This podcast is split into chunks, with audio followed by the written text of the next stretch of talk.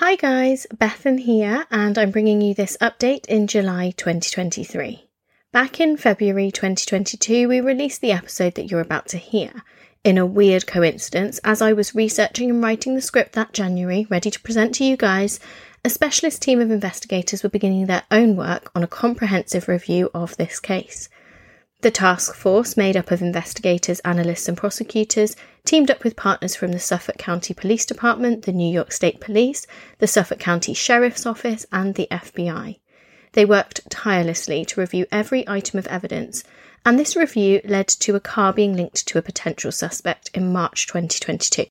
The investigation into this suspect is described in the affidavit as comprehensive.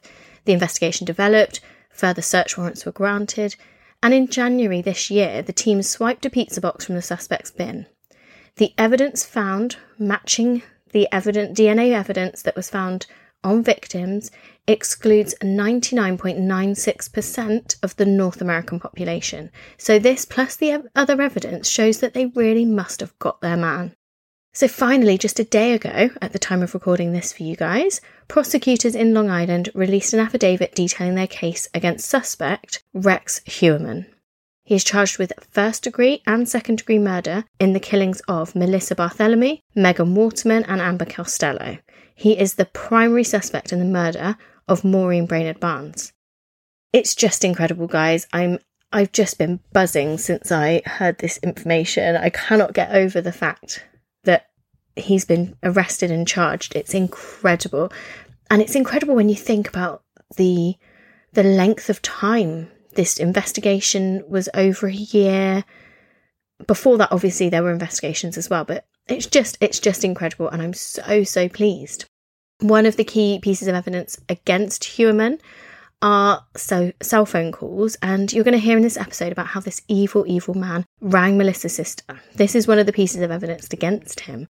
There were calls made from a burner phone to the victims that were traced towards his office. His Tinder profile with photos of him was also linked to this burner phone. The cell site data obtained by the police is almost enough to convince a jury on its own, but there's more evidence. His pickup truck was seen by witnesses. Um, to the to one of the victims' disappearances. He matches the description of the man seen with one of the victims before she vanished. His DNA was found. His wife's DNA was found on three of the bodies. It's just impossible to think that this may not be him. Like it's it's clearly him, isn't it, guys? This case stuck with me since I first was told about it by Vicky London, our listener, who recommended that I cover the case for the show. And I'm so pleased to hear about this huge development. Please go ahead and re listen to the episode where I talked about the murdered people at the heart of this case, and then join me in following the news.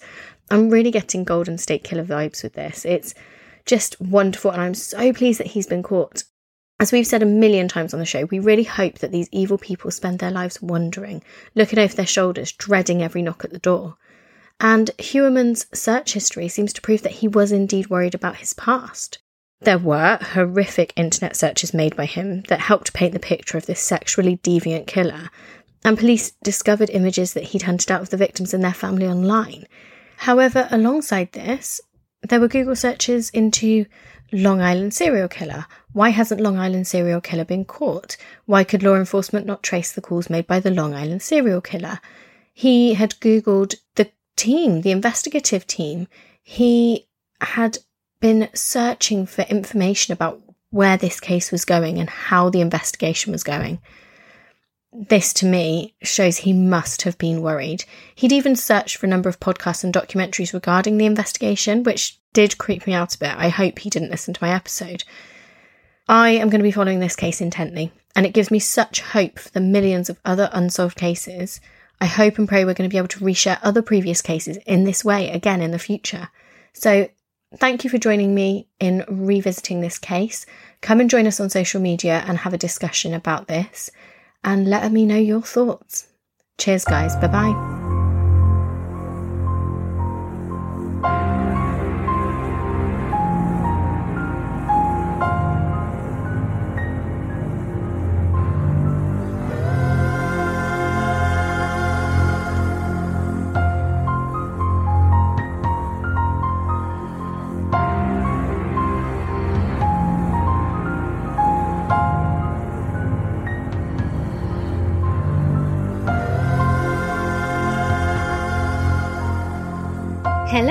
Welcome to Seeing Red, a true crime podcast. I'm Bethan, and sorry guys, it is just me this week. Mark's been laid up in bed with a really bad headache for like three days, so sadly for us, um, there's no Mark with us, but hopefully he'll be feeling better really soon and hopefully having a little bit of a break might help him to recover a little bit quicker.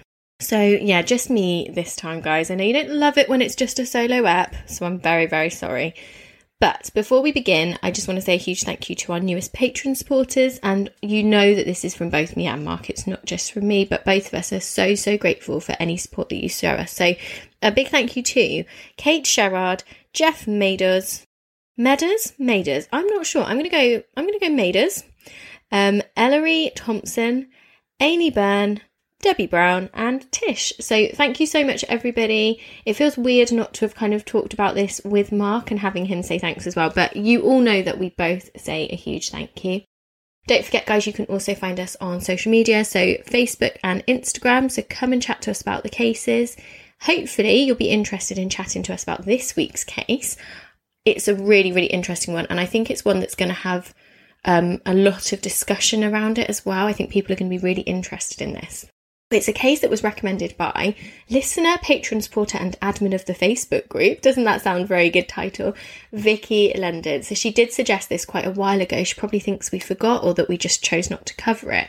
And um, so yeah, hopefully a nice surprise for her that we're covering this this week.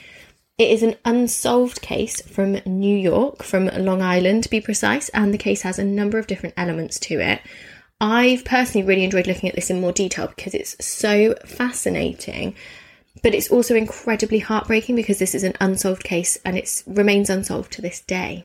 The first part to this case takes us to May 2010 and to the Gilbert family. So the family consisted of mum Marie Gilbert and then her daughters Shannon, Sherry, Stevie, and Sarah.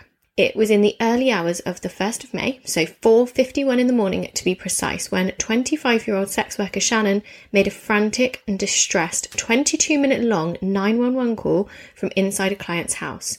She'd gone to this client's house in a gated community and it's known as Oak Beach, but for some unknown reason rung the police and then fled the home. And during the call, she told the operator that there's someone after me, they're trying to kill me.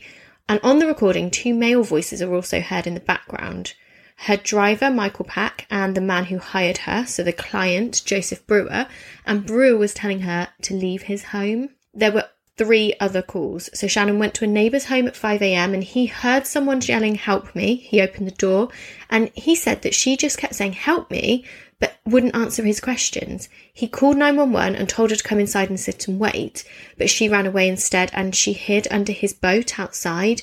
And her driver Pak apparently drove slowly past outside. Later, she went to another neighbour's home. This woman said she was there at like 5:21 a.m. and knocked on her door. This lady called 911 as well, but Shannon ran away, and after that, nobody heard from her again. And a point to note the recordings of the calls were kept private by the police. This is something I will come back to a couple of times, but basically, the lawyers for the Suffolk County Police Department have fought the release of these recordings. They argue that it would jeopardise the ongoing investigation. But in 2018, a judge disagreed and ordered the evidence to be released. This decision was then affirmed by the New York State Appellate Division in 2020. We will look at this again, but just to let you know, we don't actually know for sure exactly what's said on those tapes. Shannon fled the house on foot. Police were dispatched to the scene, but by the time the police responded to the call an hour later, Shannon was nowhere to be found. And that does bother me a little bit. An hour later, this is a woman saying, Help me, there's someone after me. And she's on foot and it's the middle of the night. Like, mm, it really bothers me it took an hour. A search was started, but Shannon's body wasn't discovered until more than a year later. Early in December 2011, Shannon's purse and phone were finally found, and then just a few days later, a quarter of a mile away, her body was recovered. And it was the 13th of December 2011 by this point. So um, she'd gone missing in May, 1st of May 2010, and wasn't found until December 2011. Shannon was found in a swamp filled with thorny brush, and police said that they believed that Shannon Gilbert drowned by accident. Speaking at a press conference at the time, the police commissioner said she travelled at least half a mile, three quarters of a mile on foot through that muck. It would be very easy to get exhausted and fall down and not be able to move any further. and an autopsy carried out on Shannon's body by a medical examiner proved inconclusive, and in the aftermath of her death, Suffolk County Police deemed her cause of death to be as a result of drowning. However, the Gilbert family refused to believe this. Marie and Shannon's and then also Shannon's three sisters believed that Shannon had been murdered, and they called for the police to arrange the recording of the 911 call that Shannon made on the night she was disappeared to be released. They also arranged for an independent autopsy. So, performed by the renowned forensic pathologist Michael Baden, this found that Shannon Gilbert had suffered injuries consistent with homicidal strangulation. Police have said consistently that they do not believe her death was anything but an accident. So there's these two very contrasting outcomes of different autopsies, and the different pathologists have come up with completely different answers here. So, John Ray is an attorney hired by Shannon Gilbert's mum, Marie, and John Ray will come up a lot in this. He sued to obtain the 911 call as part of a wrongful death action in 2012.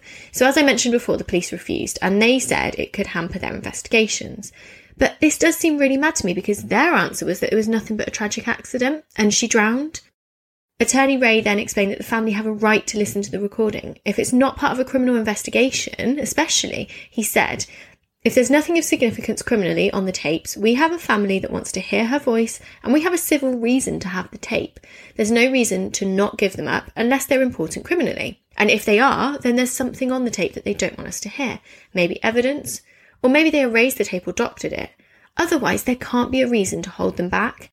And I just can't work it out myself. The case of Shannon is still officially classed as an accidental drowning, but Marie and her other daughters frequently appeared on television shows discussing the case, fighting to have this case reopened as a murder investigation. The family suffered yet another tragic loss in 2016 when Mum Marie was murdered. In Sarah's apartment on the 23rd of July 2016, she stabbed her mother to death. Sarah reportedly suffered a psychotic episode after coming off medicine for schizophrenia, and Marie had been visiting her daughter regularly to check up on how she was. Sarah had rung her sister Sherry to say she was hearing voices, and Sherry had told Marie, who went over to help. It was then that Sarah reportedly stabbed her mum 227 times and hit her with a fire extinguisher. One report stated that Sarah had heard voices telling her to carry out the attack, and the family attorney John Ray publicly stated it was schizophrenia. Sarah was hospitalized several times, and over the past couple of days, she began to hear voices. Between 2014 and the time of her mother's murder, Sarah had been hospitalized in at least two facilities in upstate New York. In February 2016, she drowned her puppy in her bathtub and was arrested for this crime. Sarah was charged with aggravated cruelty to animals and endangering the welfare of a child after she drowned a puppy in a bathtub in the presence of her young son Hayden. Hayden had been placed into Marie Gilbert's care after Sarah had spent some time in hospital for her mental health conditions.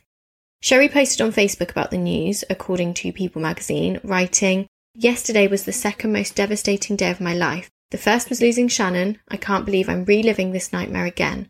My mum, my best friend, the person I relied on the most in this world is gone. Mental illness is a serious disease.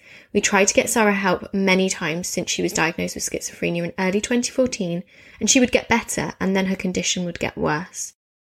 A woman linked to the family said to the press, Sarah belongs in a facility where she can get treatment, not a prison. When she has moments of lucidity, I know she'll be devastated by what she has done.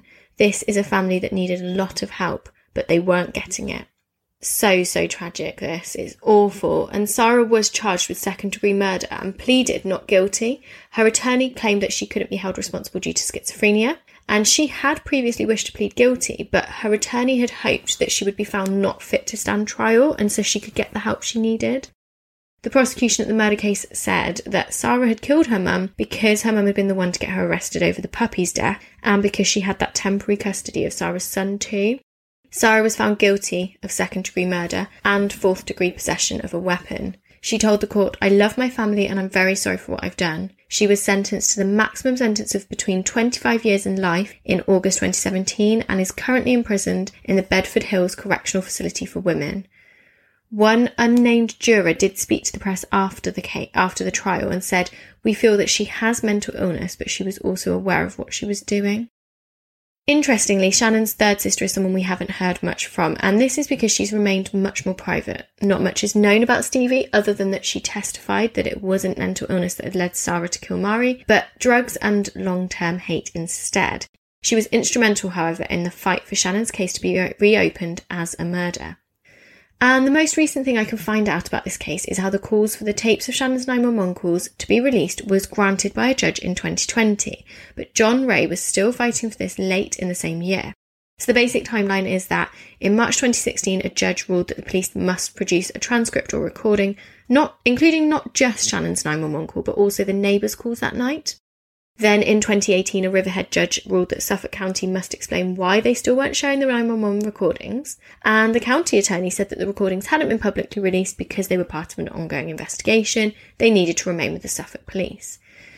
In 2019, police were fighting and trying not to release the 911 calls, saying that releasing the tapes would jeopardise their investigation and compromise confidential information. Because there have been no arrests, officials said that the police had a critical interest in preserving the investigation's confidentiality, including calls and witness statements. I still kind of go back to the fact that they've said this is an accidental drowning. This is what really frustrates me. In 2020, police were still saying the calls were part of an invest- ongoing investigation because they didn't know if Shannon Gilbert died by accident or if she was killed. It was ruled again that year that they needed to be released, and I cannot see anywhere that they have been officially publicly released yet. So, Attorney John Ray has heard the 911 tapes, but he is under court order not to discuss the specific content. But he told one paper that they would shock the public. And he added we would learn more that the police's account of Shannon's death is willfully false. And then Shannon's mother, Marie, was given a trans- transcript, but no one else in the family knows what the tapes contain specifically. Obviously, Marie then sadly has died. Sister Sherry has said she knows it would be difficult to hear my sister's last words, but anything to help her case.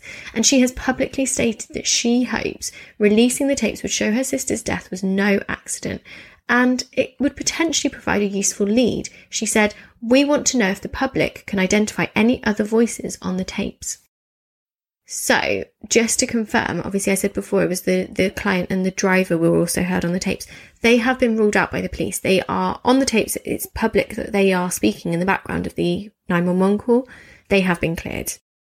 So basically, yeah, if there's another voice on those 911 calls, there's something else, but somebody might recognize something. So, aside from being a really tragic tale about two horrific instances within this family, how does all this kind of link with the whole case? Well, before I explain any further, we will hear from this week's show sponsor.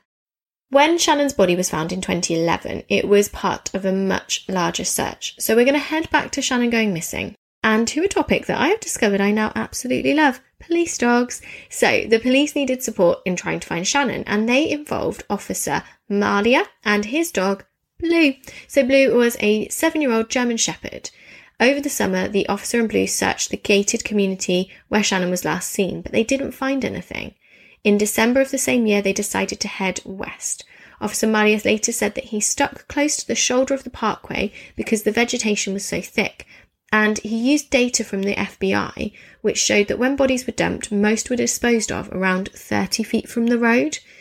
It was the 11th of December and that afternoon, shortly before 3 pm, in 2010 when Blue picked up a scent on the parkway. So Blue lived with Officer Mallia at his home and he was the only dog on the forces team in active duty at the time. He had been raised and trained by Officer Mallia, and the pair were a team in all aspects of the word. He was, well, Officer Mallia was a veteran of the force. He'd worked as a police officer since his 20s. And if you Google the two, there's loads of news articles about the different criminals they've apprehended, photos of them, because I'm sure people would want to see some pickies. So the pair discovered a body. It was wrapped in burlap sacking material and it was a skeleton. It looked almost complete, so forensic teams arrived. They thought perhaps they'd found Shannon, but that afternoon they found another three bodies nearby wrapped in this burlap sacking. None of them was Shannon. The four bodies are known as the Gilgo Four, based on the area in which they were found. So the police continued to search this area. By the following spring, they had found 10 sets of remains in total eight women, a man, and a toddler. Lots of the remains were wrapped in this burlap sacking material, and the chief of Suffolk County detectives in 2010 surmised that this was specifically chosen not only because it was great as camouflage in this area, but also because of its ability to take on dampness, moisture, and to breathe. So that promotes decay and deterioration of these remains. So the initial four women, the Gilgo Four, were Maureen Brainard, Melissa Barthelemy, Megan Waterman, and Amber Costello. In March, the remains of Jessica Taylor were found, and in April, the police found an unidentified female toddler, an unidentified Asian male, and the remains of Valerie Mack.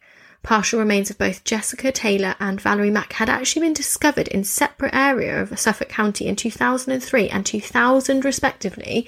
So this discovery was kind of like the rest of their remains that had been missing. Next, another two more bodies were found an unidentified woman whose partial remains had previously been found on Fire Island in 1996, and an unidentified woman with a distinctive tattoo of peaches.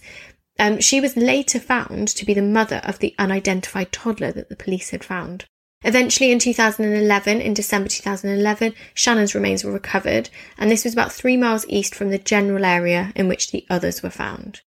It was an incredibly puzzling crime scene with links to a resort community on Fire Island, the east of Long Island, New York City, and whilst there were some common themes amongst the victims, there were also a number of differences too. The police have consistently stated that Shannon wasn't linked to the others, and investigators have stated on numerous occasions that they don't think that all of these victims were the work of just one killer. So, what do we know about these victims? Valerie Mack went missing in 2000 at the age of 24. She was living in Philadelphia and working as a sex worker, and like the majority of the victims we're going to talk about today, she was petite. She was 5 foot and 100 pounds. Not much is known about the circumstances surrounding her disappearance, except that sometimes she went by the name of Melissa Taylor and that she left behind a boyfriend and a young son. It's unclear why she wasn't reported missing. The same year that she disappeared, her torso was found wrapped in bin liners and dumped in some woods. But it wasn't until the rest of her remains were recovered by the Suffolk County Police that she was actually identified. So her torso had been found, um, literally in 2000, but they hadn't, they had nothing to, to go by. The way that they then worked out who it was in 2010 was they used a genealogy site. So they searched this genealogy site and they found an aunt. And then through that aunt, they found Valerie's adoptive family. And eventually they found her son, who by this point was in his 20s. They were able to confirm that they'd found his mum. His DNA was a match. It was the first time that New York authorities had been successful in cracking a cold case using a genealogy website. And they did say at the time, you know, we're really, really glad that we've been able to solve this murder. We've we're really happy with this, blah, blah, blah. However, we've had to tell this, this man that we found his mum and sadly she died when she went missing. Literally, when she went missing, she'd been murdered reasonably quickly afterwards. The next person who police identified went missing in 2003, and her name was Jessica Taylor. She was 20 years old when she went missing, and she was also working as a sex worker. She advertised her services on Craigslist. Some of her remains were found shortly after she went missing, and she was identified at the time, but her case went unsolved, and then the rest of her remains, or a lot more of her remains, were then found um, in this investigation in 2010 and into 2011. Maureen Brainard, or sometimes known as Maureen Brainard Barnes, but I'm not sure. Generally, it's Maureen Brainard. She was 25 when she was last seen on July the 9th, 2007. So, like many of the other victims, she was petite. She was 4 foot 11 and 105 pounds. Maureen was a single mother of two who fell into working as a sex worker who advertised on Craigslist when she faced financial hardships and worries about where she was going to live. Her sister Missy said that in 2007, Maureen had got a job at a telemarketing place and she was doing really well. She got her own apartment and she was really proud of herself. But very quickly, things started to go wrong. She was about to be evicted from her apartment, and she was facing an expensive and reportedly quite ugly custody battle for one of her children. So she and her friend Sarah headed to New York City to earn extra money as sex workers. But she told her sister this was for modelling work, so her sister didn't realise she was a sex worker initially. She said to Missy on the phone the last time they spoke, she kind of rang her from a train station in New York and she said, See you in the morning. Like, we're here for this photo opportunity thing. And that was that. Like, Missy just didn't think anything of it. Investigators then tracked Maureen's phone to Long Island. And Missy was really confused by all this. She knew that she'd gone there, but she knew she wouldn't choose to leave her children, all of this, so she logged into her computer. It was when Missy logged into Maureen's computer that she made the shocking discovery about how far life really was spiraling for Maureen. Missy then spent some time with Sarah to reconstruct Maureen's last weekend. Sarah described how they'd learned they'd been banned from Craigslist for a few days, so they couldn't post ads for clients. So instead, they decided to update their photos and they hired a photographer. All dressed up, the two young women wandered around Times Square like carefree tourists. The following day, Sarah went home and Maureen stayed. She knew that she had regular customers that she'd be able to make money from. It didn't matter that she didn't have Craigslist to advertise because she could get in touch with her regulars. Missy spent years searching for her sister until three years later Maureen's remains were discovered and the police determined that she had been strangled to death. Melissa Barthelemy was 4 foot 10 inches tall and 95 pounds and was 24 years old when she went missing on the 10th of July 2009. Melissa moved from her home in Buffalo to New York City to work as a hairdresser and at some point she turned to sex work. When she stopped calling home in July 2009, her mum panicked. She began calling hospitals, she reported her missing to the police. The family had a horrible time when a week later, Melissa's 15 year old sister gets a phone call and she can see on the screen it's Melissa's phone calling her. Everyone was really excited, but there was a man on the other end of the phone. And in the weeks following Melissa going missing, her sister received seven calls from this man, who the police believe was Melissa's killer. He would taunt her awfully, he threatened her, and he revelled in torturing her with the details of Melissa's murder. When Melissa was found, the police were able to determine that she had been strangled. Megan Waterman went missing in June 2010. She was 5 foot 5 inches tall, aged 22, and was trafficked into sex work by her boyfriend. She also advertised her services on Craigslist. At the time of her disappearance, she was staying at motel, and the previous day she told her boyfriend that she was going out and she'd call him later. She also phoned her daughter, who was just three years old at the time, that night, as she did every night. On the 6th of June 2010, Megan was seen exiting the motel, but she wasn't seen again. Her boyfriend was looked into and he was already on the radar of the authorities, but he was ruled out as a suspect and he said he didn't know who Megan's client was that night. Megan's body was found six months later, and she also had been strangled. Amber Costello was 27 years old, 4 foot 11, weighed approximately 100 pounds. She was a heroin addict who turned to sex work to fund her habit, and she worked in New York. She went missing on September 2nd, 2010, after going to meet a stranger who had called her several times and offered her $1,500 for her services. Her family believed that she was in a residential drug rehabilitation, so she wasn't actually immediately reported missing when she stopped responding to messages and phone calls, which I found so sad. They obviously just thought, well, she can't reply because she's in treatment, and she wasn't in treatment at all. Amber had actually turned to drugs as a teenager following a really tough childhood. She this included sexual assault at the age of 6 and loads of other trauma through her life. And it just made me so sad. She made it to 27 years old, that was it and she had also been strangled.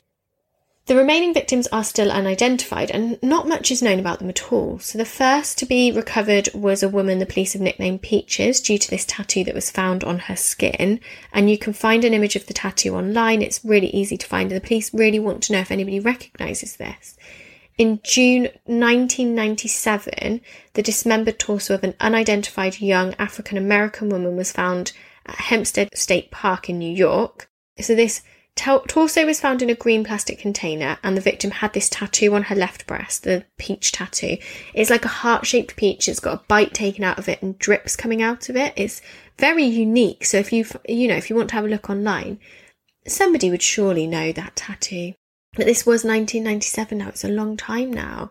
And on April the 11th, 2011, police discovered dismembered skeletal remains, which they at the time J- dubbed Jane Doe number three.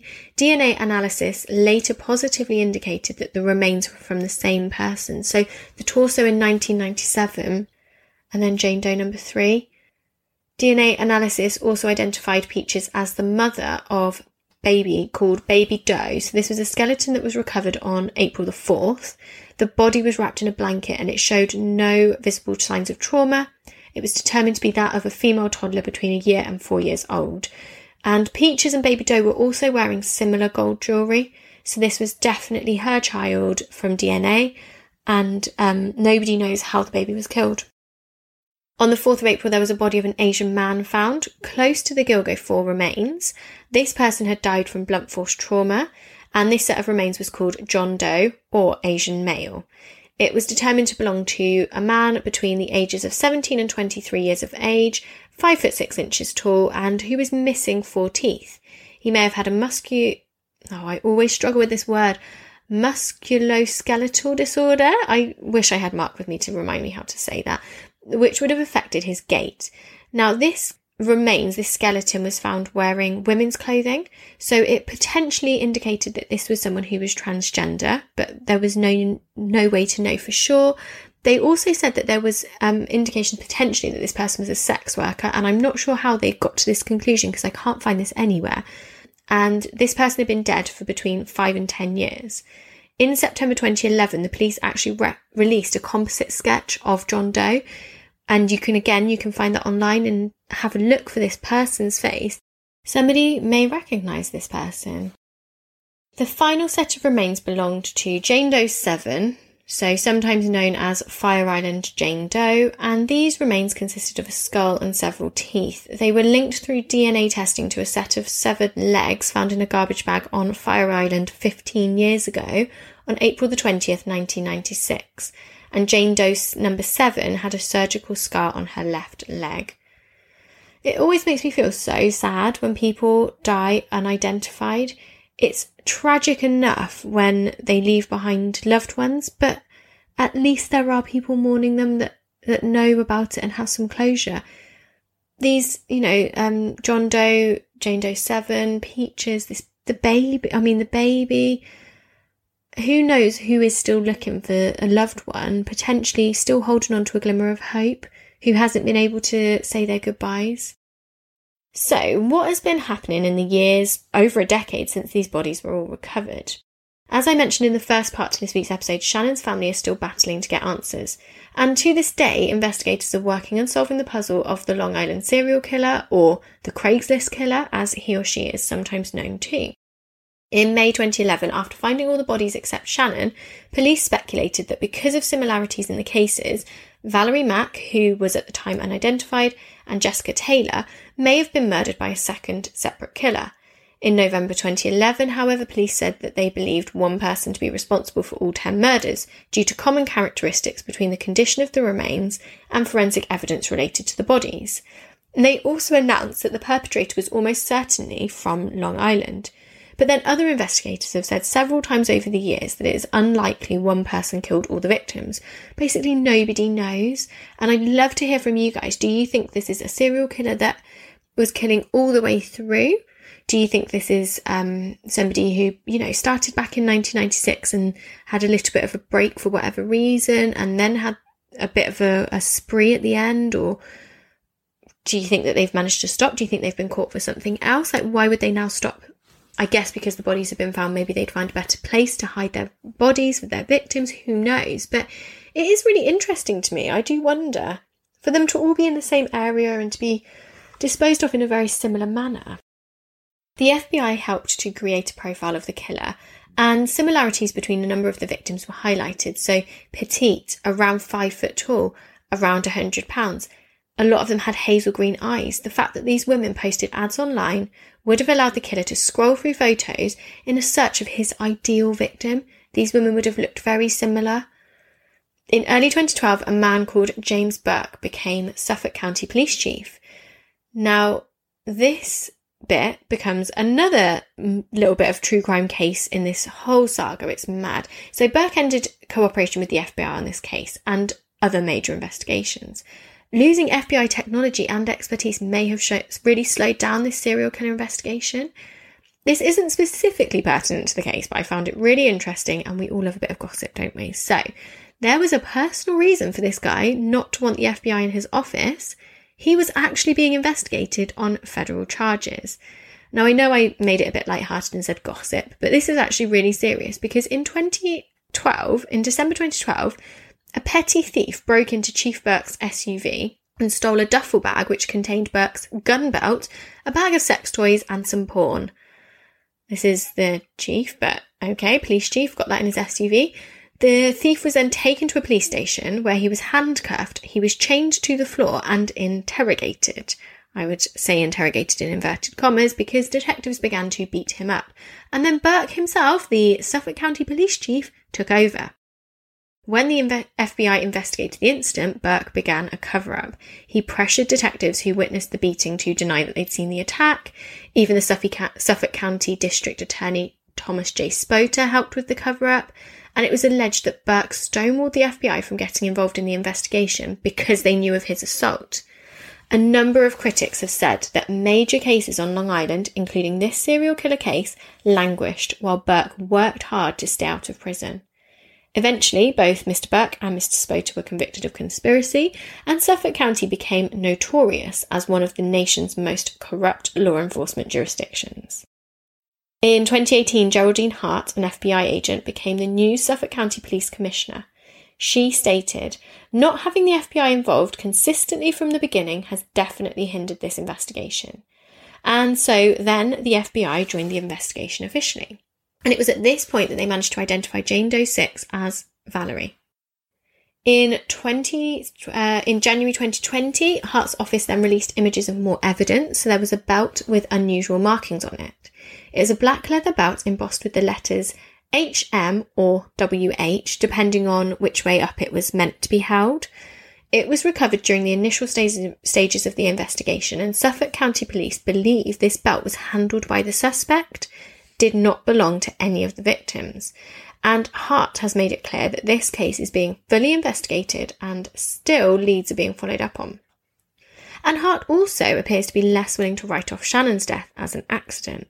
So detectives have always officially excluded her from the list of the serial killer's confirmed victims, but Hart was less committal when asked about it, and she actually stated that Shannon's cause of death was inconclusive, stated that the investigation remains active and all available tools are being utilised to try and solve the case.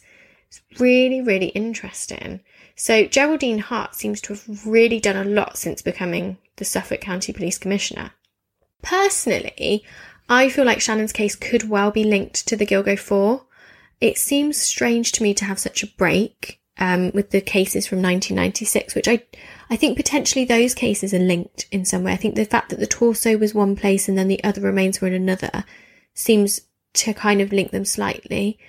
The area is not it's not an easy place to get to. It wasn't easy for the police to find these bodies, so it was a good hiding place. But I just don't see that there'd be this massive gap unless potentially this is a serial killer who was in prison for some other crime, has come out and then started again, potentially, and starts again around 2006 ish. But it does just seem a bit crazy to me. I'd love to know a little bit more about some of the facts around the case, some of the other evidence that's been found. I really wanted to um, have a bit of a chat with Mark about this and see what his thoughts were. And I really want to know what you guys think as well. So please do join us on social media and, and have a chat with us because I just don't know what to think. And I do wonder if Shannon potentially was linked to the Gilgo 4, but not the others. Maybe they are completely separate, but I could see it being that they're all consistent.